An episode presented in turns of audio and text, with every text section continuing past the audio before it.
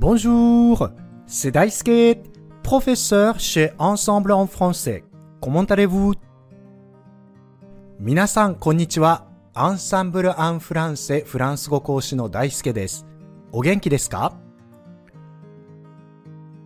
それでは早速、本日のフランス語レッスンを始めましょう今日は多分皆さんもフランス語のレッスンの時やフランス人と会話している時に一度は耳にしたことがあると思われるある表現をご紹介したいと思います。サナリアナボアーって聞いたことや言われたことないですか？サナリアナボアーと書きます。発音も確認しておきましょう。サナリアナボアー。サ n'a rien à voir. Ça n'a rien à voir. フランス人と話していると結構聞く表現で、その時の会話の流れでなんとなく、ああ、こんなこと言ってるんだろうなと想像がつくので、多分使ってるという人も多いんじゃないかと思います。が、いざ、じゃあ書いてみてと言われると、何の単語を使っているかわからない。どこが単語の切れ目かがわからないという人が案外多い表現です。さあ、意味はわかりますか？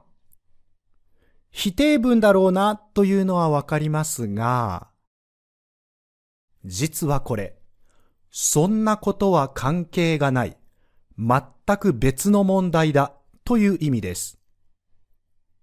略して、rien à voir と言われることが多く、また、砕けた言い方では、ぬが省略されて、ça rien à voir と言われることもあります。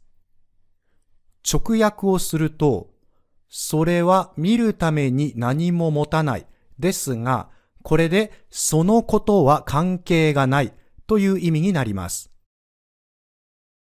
辞書でもどの単語を調べたらこの例文が載っているのか想像もつかないですよね。さあ皆さんもお持ちの辞書でどこにこの例文が載っているか探してみてください。では、どんな時に使うんでしょうか Pourquoi tu me parles si sèchement Parce que j'ai mangé ton gâteau hier Ça n'a rien à voir, je suis juste très fatigué. なんでそんなに不愛想に話すん？昨日君のお菓子食べたから？関係ないって、ただめっちゃ疲れてんねん。こんな感じです。他にも例文を作ってみましょう。え、大輔？Est-ce que ton nom veut dire Daisuki, comme je t'aime? Ah non, non, ça n'a rien à voir avec Daisuki. 大輔、君の名前って大好きっていう意味？えー、大好きとは全く関係ないで。今の例文のように、さなりやなぼわの後ろに、あべく何々とつけると、何々とは関係ないという意味になります。例えば、さなりやなぼあべくらナショナリテ。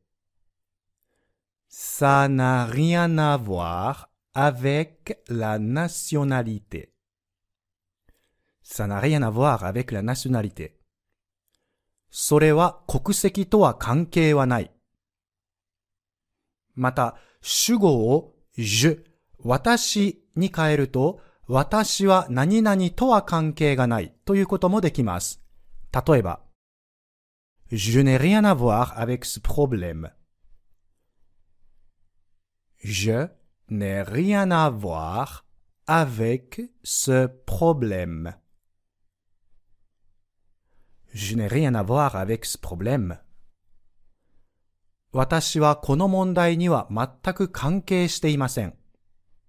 この je n'ai rien à voir を使うときは、後ろに avec 何々もしくは dans 何々とつけて、何々とは関係ないと詳細を説明する必要があります。さて、このさなりやなぼわ。Je n'ai rien à voir ですが、書くときに誤って avoir のところを avoir と書いてしまう人がとても多く、フランス人でも間違えて覚えている人もいます。発音は全く同じなのですが、書くときには、持つ avoir ではなく、見るため avoir としっかり覚えておきましょう。ちなみに、日本語では、私にはそんなことはどうでもいいという意味で、そんなの関係ないということがありますが、この時のそんなの関係ないをフランス語で言うときは、この ça n'a rien à voir や je n'ai rien à voir ではなく je m'en fous という表現を使います。これは私にはそんなことは関係ない、気にしないという意味です。